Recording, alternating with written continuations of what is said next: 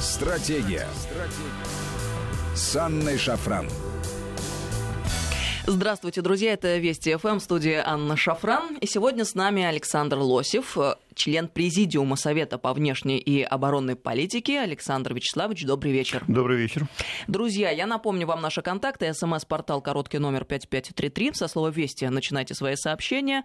А, WhatsApp, Viber, плюс 7903 176 363. Сюда бесплатно можно писать. И подписывайтесь на телеграм нашей радиостанции. Называется «Вести FM+.»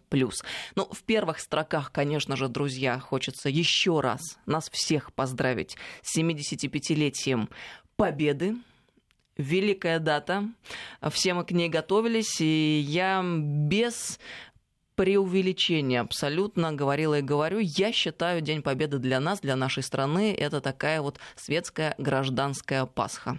Во-первых, это тот праздник, который всех нас а, без исключения объединяет. Таких праздников немного, к сожалению. Ну а во-вторых, вот как для по моему мнению, конечно же, как для православного человека невозможно пропустить пасхальную службу, так и гражданину России невозможно не идти, например, с портретами своих ветеранов каждый год в бессмертном полку. Поэтому, друзья, еще раз с праздником, Александр, с праздником вас. С праздником.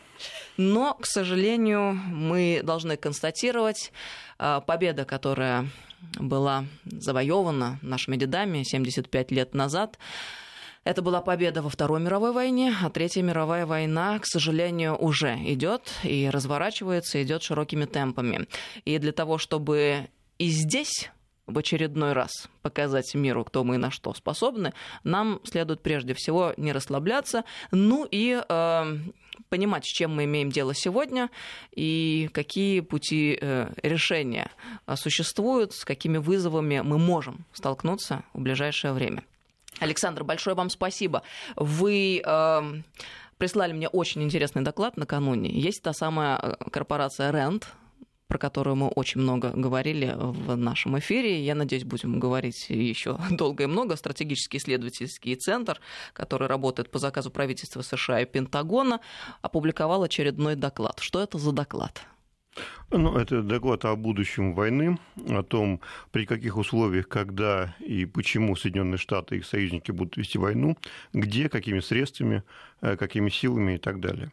То есть, э, когда мы спразднуем э, победу, День Победы, мы помнили вот, ну, все наше детство там, и последние годы, что вот никогда больше, да, что такого не должно повториться.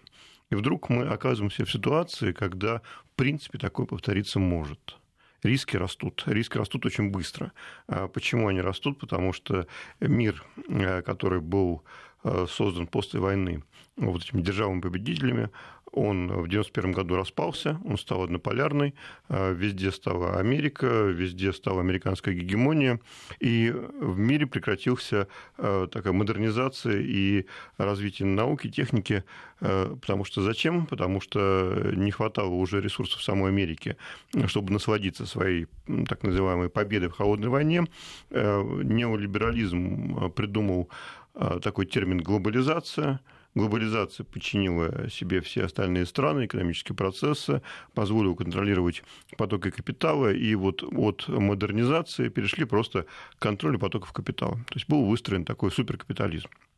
Но, а, знаете, как э, что, все созданное в любом случае подвержено разрушению, потому что а, невозможно создать на таком эфемерном фундаменте такой идеологии потребительства, идеологии американского доминирования, что-то, что позволяет долго подавлять э, те или иные страны, потому что многие страны соглашались на э, участие в глобализации, потому что понимали, что это путь из нищеты.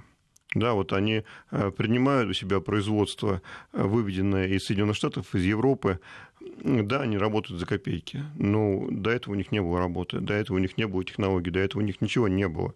Да, они жили, э, ну, чашка риса, там, ну, вот, если кто-то был в Юго-Восточной, Азии, посмотрите, там, Камбоджа, допустим, до сих пор еще очень бедно живет. Другие страны поднялись, но есть страны, где, ну, совсем плохо. И они соглашались участвовать, потому что, да, это вывело миллионы, миллиарды людей из нищеты. Но глобализация тоже э, процесс конечный.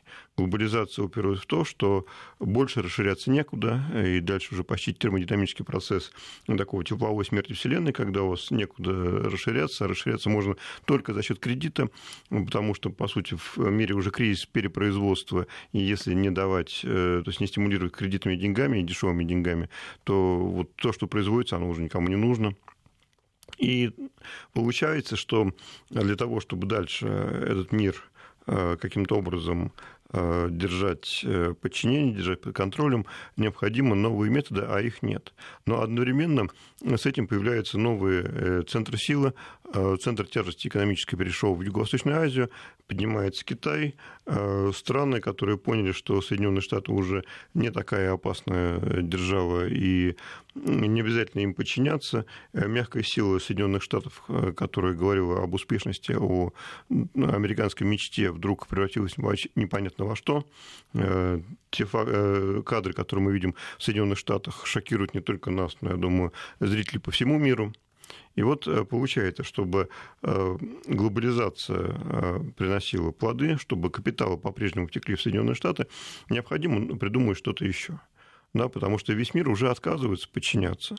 А у мира нет таких вот рисков, а, нет необходимости отдавать свои деньги Соединенным Штатам, нет необходимости направлять туда свои капиталы. Да, но Соединенные Штаты придумывают, как это сделать, устраивая кризисы, устраивая проблемы. Или, допустим, та же самая торговля, которую они, вот глобальная торговля, Соединенные Штаты печатают доллары, экспортируют доллары во, во всем мире, потому что приручили мир – рассчитываться в долларах. За все, за сырье, за товары, э, за торговлю между странами. Даже когда вот мы торгуем с Китаем, все равно там э, идет не просто там, рубль и юань, это так только начинается сейчас. Э, появились линии в Центральном банке, там свапы и можно делать. А раньше все было через доллар, кросс рубль-доллар, доллар-юань и так далее. Вот такие вот. И когда мы знаем, что американцы контролируют все э, операции, проходящие в системе SWIFT, они контролируют каждый доллар. Понятно, что эта система контроля позволяет им использовать э, санкции, позволяет им использовать финансовые информационные сети в качестве оружия для подавления инакомыслящих, для тех, кто, кого они считают противниками. Но и это тоже заканчивается. Э, страны пытаются создавать э, свои объединения, пытаются торговать в национальных валютах, пытаются создавать другие расчетные системы. И чем больше Соединенные Штаты давят, тем больше идет сопротивление движение, ну, просто третий закон Ньютона, действие равно противодействию. И вот сейчас э, наши американские коллеги подошли к пониманию, что все, вот мягкая сила больше не работает, так как она работала раньше, и пора переходить к жесткой силе, потому что дальше уже просто конец гегемонии. Но звучит есть, угрожающе, Александр. Да, вот все эти доклады, они как раз, это не только РЕНТ, это очень многие аналитические центры, там а, тот же самый центр а, международных исследований, Центр новой американской безопасности, да, они а, показывают, что Америка уже не может так э, себе позволить такие военные расходы, так вести войну, содержать такое количество армии, нужно что-то делать. А мы помним э, слова э, такого очень успешного полководца эпохи Возрождения э, Джана Джакомо Триульца, который говорил, что для войны нужны три вещи. Во-первых, деньги. Во-вторых, деньги. И в-третьих, деньги. А денег нет, все в долгах. И каким образом эти деньги добывать, э, это вопрос э, достаточно сложный. Э, понятно, что Соединенные Штаты привыкли использовать ресурсы союзников. И понятно, что вот их присутствие в Европе, в той же, для противодействия Советскому Союзу, было необходимо еще и по одной очень важной такой имперской причине, что империи не должны никогда давать своим союзникам подняться технологически до их уровня. Как только они видят, что союзники становятся э, умные, сильные, независимые, необходимо туда прийти и навязать им э, услуги по безопасности. Ну, закон природы, который невозможно избежать в обычной жизни. Да, но при этом э, вот, э, они очень любят рассуждать о ловушке Фукидида. Это греческий историк и участник Пелопонесской войны, VI век до нашей эры. Э, вы же все помним фильм «Приключения электроника». Там была такая песня, нам говорят, Афины пошли войной на Спарту. Вот это вот и есть Пелопонесская война. Афины пошли войной на Спарту, потому что Афины такая морская держава, и Соединенные Штаты себя сравнивают с Афинами, конечно, потому что демократия. Э, пошла войну, войной на вот, э, таких э, угрюмых, суровых да, жесткие такие, неприветливые, неприятные люди. В итоге Афины проиграли. Пелопонесскую войну победила Спарта. И победили, то есть те, кто сидели на континенте. А, но, тем не менее, вот ловушка Фукидида – это ловушка, которая, по которой попали Афины. А, держава гегемон, видя, как поднимаются другие державы, а, должна навязать войну. Войну за гегемонию, пока претендент не стал, не занял место. Вот мы сейчас это наблюдаем. Но поскольку э, там же прекрасно понимают, что конкуренция, а враги назначены.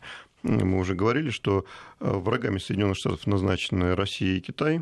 Э, назначены они в доктринальных документах, в стратегии национальной безопасности, в обзоре ядерных сил, в обзоре ПРО, э, в стратегии национальной обороны. Вот теперь уже на прошлой неделе вышла стратегия космической обороны где также ясно и четко показано, что Россия и Китай враги, и рассказано, как до 30 года вывести оружие в космос и пытаться блокировать э, Россию и Китай и их действия в космосе.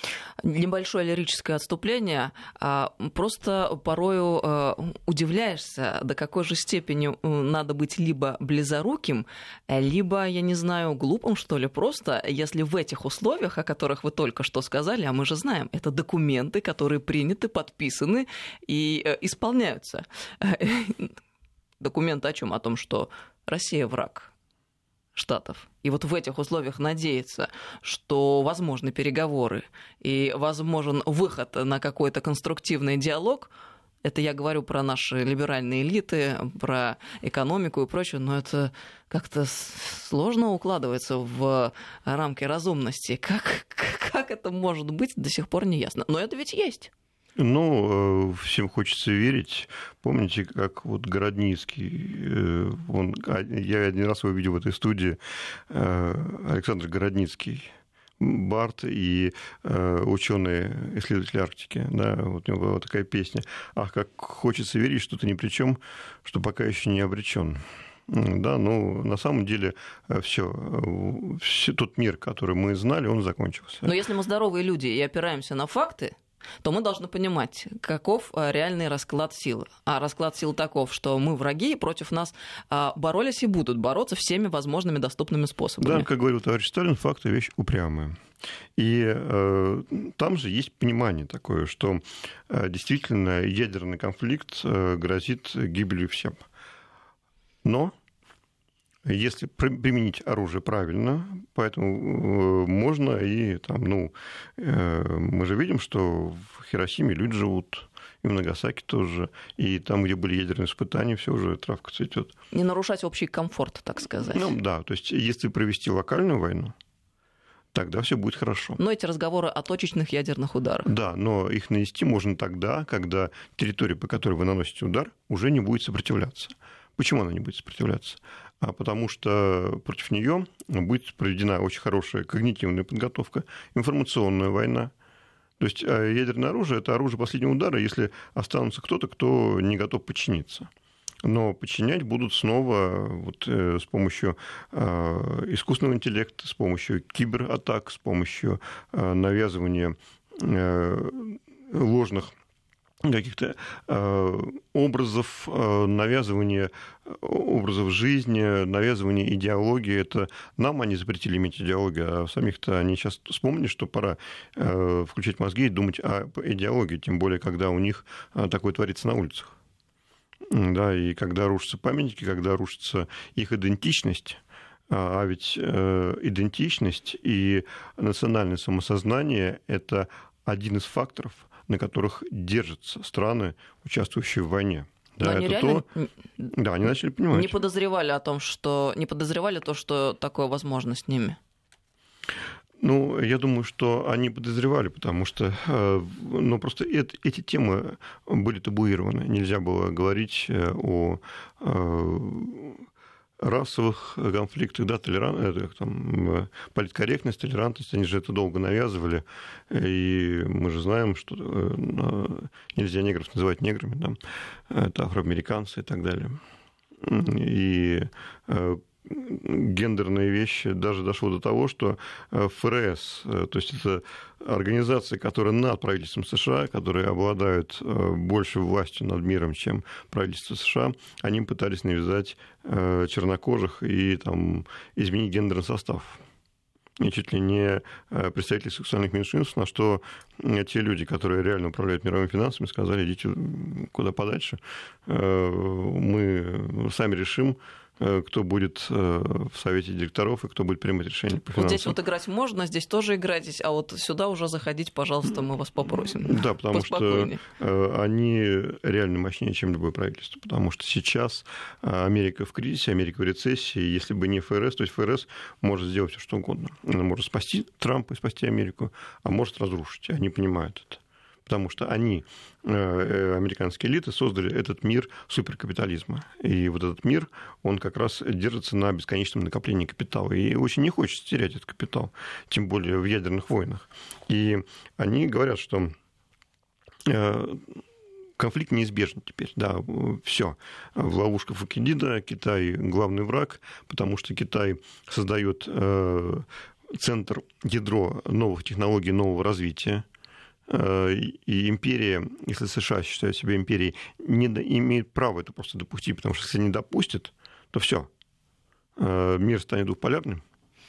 Мы сейчас да. прервемся ненадолго на новости. А с нами Александр Лосев, член Президиума Совета по внешней и оборонной политике. Э, это Вести ФМ. Стратегия. Стратегия. С Анной Шафран. Добрый вечер, друзья. Продолжаем разговор. Сегодня президент Владимир Путин, выступая перед Парадом Победы, говорил в частности о том, что современный мир нуждается в создании надежной системы безопасности. Вот именно об этом мы говорим сегодня в нашей программе с Александром Лосевым. Напомню, с нами член Президиума Совета по внешней оборонной политике. Александр, добрый вечер еще раз. Добрый вечер. Друзья, напомню контакты. СМС-портал короткий номер 5533. Со слова «Вести» начинайте сообщение. И WhatsApp, Viber, плюс 7903 176 363. Сюда можно писать бесплатно.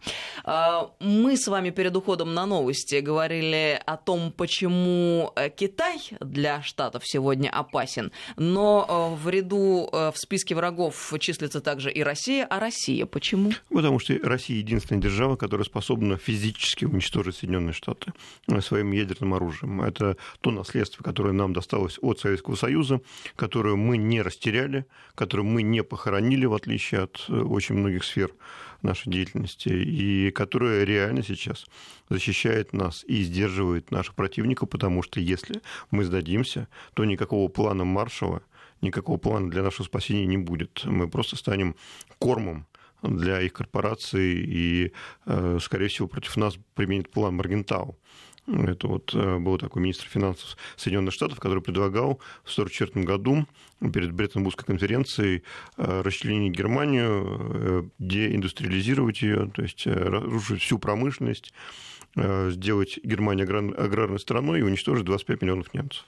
Ну, собственно, Потому история повторяется, но только на новом э, витке э, развития. Да, поэтому э, ядерное оружие и то, что мы занимаемся перевооружением своей армии и сохранили критические технологии, в том числе атомная технология, это очень важно, потому что цель любой стратегии на самом деле состоит в том, чтобы создать вот такой перевес и получить преимущество в ряде сфер, преимущества, которые способны компенсировать недостатки во всем остальном. Это цель любой стратегии всегда. И вот э, мы здесь, э, видимо, эту стратегию выбрали правильно, потому что, судя по реакции наших вероятных противников, да, теперь они уже как раз этим очень сильно обеспокоены. И они понятно, что им очень э, э, порог применения силы сейчас снижается, потому что уже другие политики, э, это уже политики, которые не знали, что такое война. То есть вот те, кто были во времена холодной войны в руководстве стран, они прошли через Вторую мировую. А те, которые сейчас, в лучшем случае видели Вьетнам. Те, кто придет им на смену, это поколение компьютерных игр и Звездных войн. И вот здесь допусти... они могут уже допустить все, что угодно. Именно поэтому разрабатывается концепция быстрого глобального удара, именно поэтому уже разрабатывается концепция ограниченного применения ядерного оружия и так далее. Но они понимают, что если вот такой треугольник США, Китай, Россия, и дойдет дело до ядерного конфликта и гарантированного взаимного уничтожения, то Э, на самом деле, вот если э, победителем вообще в такой войне, если она вдруг начнется кого-то с кем-то, будет та страна, которая не участвует. То есть они, ну, как вспомним Клаузевица, что э, единственный способ победить вот в такой ситуации, когда три державы, это не участвовать. Парадоксально, но факт, да, звучит. Э, и э, при этом американцы понимают, что вот есть э, три направления, в которых... Я имею в виду про ядерное оружие, прошу прощения, если да, вдруг кто-то не понял. То есть, с одной стороны, это крутое преимущество, что оно у тебя есть, а с другой стороны, если есть, то понятно, ты угроза для своего оппонента. А если нету, то тогда, в общем-то, и неплохо порою может оказаться. Ну, в любом случае, нам, я думаю, надо предпринимать все усилия, чтобы сохранять мир. И то, что сегодня говорил президент о том, что необходимо думать о общей безопасности, да, это как раз ложится вот э, в эту логику. Э, если порог применения снижается, э, то риски растут очень быстро. И действительно, единственный способ победить это не, не играть в эти игры. Тут Клаузевиц прав.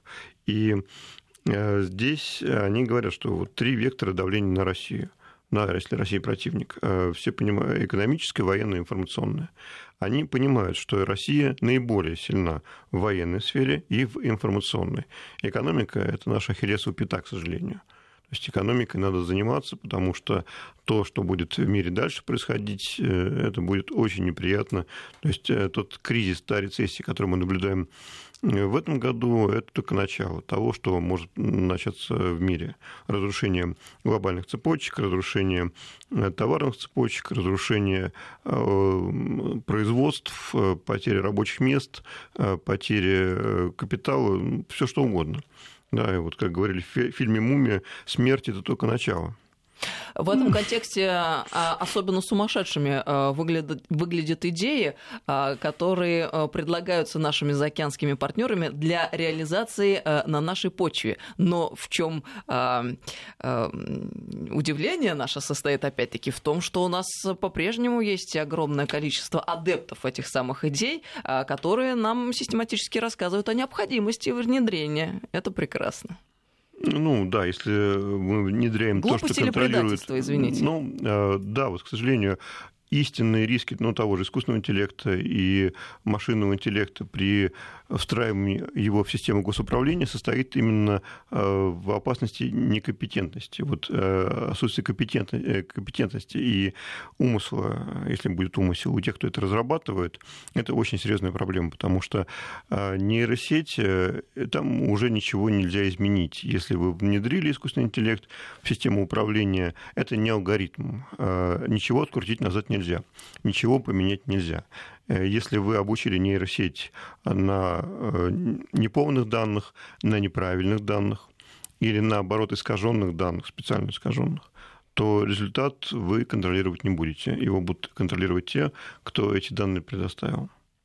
И может быть все что угодно. То есть это может быть как такая поддерживающая технология, которая позволит э, лучше управлять, э, лучше развиваться, э, более эффективно использовать ресурсы. А может технология разрушения государства, причем очень быстро и неконтролируемая никем. Но складывается стойкое ощущение, что у нас есть там определенный класс чиновников, который вот до конца не понимает всю глубину того процесса, который мы с вами а, обсуждаем. Вот по части цифровизации, а, например. Потому что одно дело – это предлагаемые блага, и да, действительно, никто не спорит, удобные инструменты, они полезны для жизни. Другое дело – другие процессы, которым, если мы не будем противостоять, ну, это может привести к самым катастрофическим последствиям. На самом деле, считаю, что вот э, в цифровизации нам нужно использовать ее главную, главный смысл а в том, что цифровая экономика становится частью реальной экономики. И если мы будем производить программный продукт для всего остального мира, как китайцы сейчас производят товар для всего остального мира, и экспортировать этот продукт, мы получим от этой цифровизации глобальной гораздо больше, чем если мы будем внедрять ее у себя. И тут можно... Интересная только... мысль. Ну, то есть надо стать китайцами, э, но в программных э, продуктах. Это круто, мне э, нравится вот, эта мысль. Китай всемирная фабрика, а мы будем всемирной программист, программной фабрикой. Тогда можно, пожалуйста, чтобы у нас не было тех самых чиновников-роботов, которых нам обещают, рисуя наше светлое прекрасное будущее.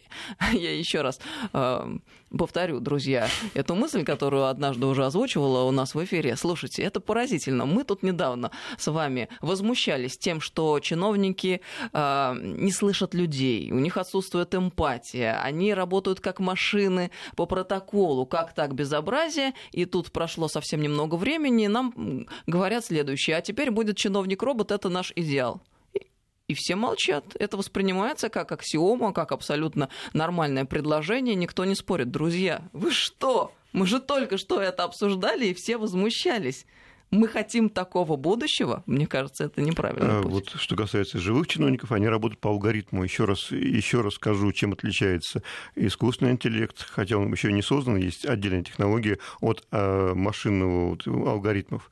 Алгоритм а, при каждом цикле делает одно и то же да, его можно изменить, алгоритм, ну, там, подправив что-то, э, и он будет выдавать другие результаты.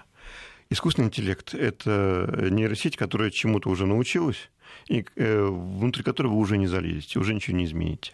И если чиновнику можно дать по рукам и все-таки заставить относиться к людям по-человечески, то искусственный интеллект, э, все, что он решит, то он будет делать. Ничего с ним уже не сделаете никогда. Мы тогда должны для себя ответить на вопрос. Мы хотим, чтобы к нам государство в лице чиновников относилось по-человечески. Мне кажется, что большинство жителей нашей страны ответят на этот вопрос. Да, мы хотим человеческого к себе отношения. Тогда в этой логике надо сделать следующий шаг и понять, каковы наши должны быть действия, и, наверное, что-то ограничить, а что-то, что полезно для нас развивать. Вот здесь хотелось бы подкрутить немножечко да, механизм. Да. На самом деле, эта технология полезна, потому что хотя бы потому, тому, что э, за долгие годы чиновники придумывали столько всяких восстановлений положений и так далее, что разобраться в них очень сложно, и можно эту функцию отдать машинам, пусть они разбираются, и на самом деле то количество бумажек, которые они придумали, то количество справок, э, действительно можно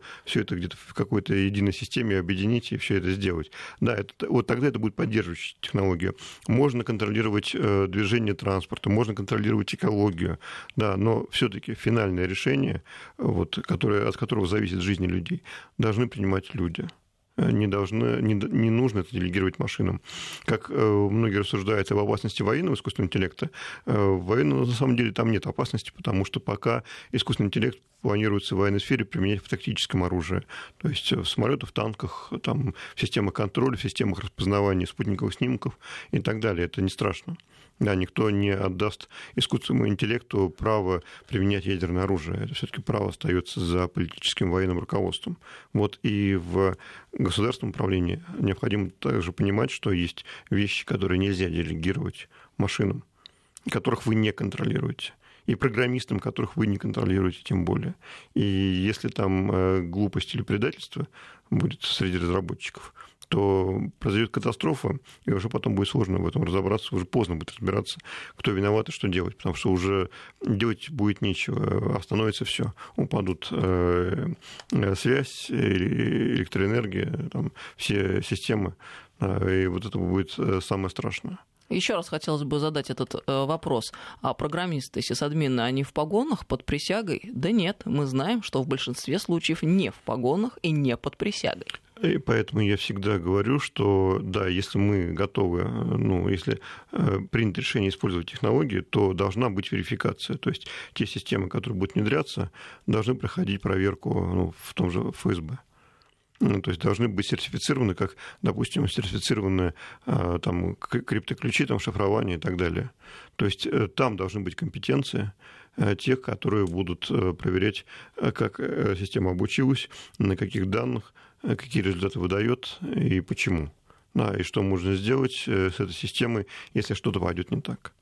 Ну, мы немножко отвлеклись, на самом деле. Да, я вот э, думаю, у нас немного времени остается до конца программы, э, оно очень быстро у нас утекает. А, хотели мы с вами обсудить сценарии ближайшего будущего, которые описаны в новом докладе RAND Corporation. Ну, не, не новый, а просто ну, речь идет новый. о докладе о том, что такое информационное пространство. Да, то есть мы вот уже сказали, что три вектора противостояния в отношении России, три вектора воздействия военная, и мы видим, как на наших границах э, наши бывшие сателлиты, а теперь лимитрофы от Прибалтики до Румынии пытаются э, предоставить свою территорию для развертывания сил НАТО, для военного давления. Мы видим экономическое давление в виде санкций, э, в виде вторичных санкций, когда американцы пытаются давить на европейцев, давить на торговых партнеров там в Азии, для того, чтобы они присоединялись к их санкциям ну, та же Япония, допустим, или Корея, э, мы видим информационные войны, и вот э, компания Крибрум э, не так давно предоставила доклад о том, каким образом вбрасываются к нам вот эти вот фейки, и идет информационная война. И, соответственно, вот по этим трем направлениям необходимо отвечать к сожалению, опять же, Ахиллесов питает экономика. Экономикой надо заниматься, надо заниматься всерьез, потому что ну, время уже нет. Ну, то есть, если мы говорим о том, что наши вероятные противники готовы уже идти, вот, переходить к более жестким, то есть от мягкой силы к более жесткой силе, и они это обсуждают, и обсуждают способы ведения войны, значит, нам надо создавать э, такую экономику, которая выдержит не только санкции, но и что-то более серьезное. Например, региональные конфликты, которые будут идти вокруг наших границ. А региональные конфликты, как они могут начаться? Вот они рассуждают о том, что реальность через пять лет умрет. Э, то есть они всерьез рассуждают, что вот эти цифровые технологии, искусственный интеллект и так далее будут менять реальность, потому что э, человечество приучили смотреть э, не вокруг себя, а смотреть в смартфоны, смотреть в компьютеры, и там уже можно сделать все что угодно. И уже не нужно придумывать никаких уродов там в белых касках, которые будут изображать из себя непонятно кого, химатаку, да, ее можно нарисовать на компьютере.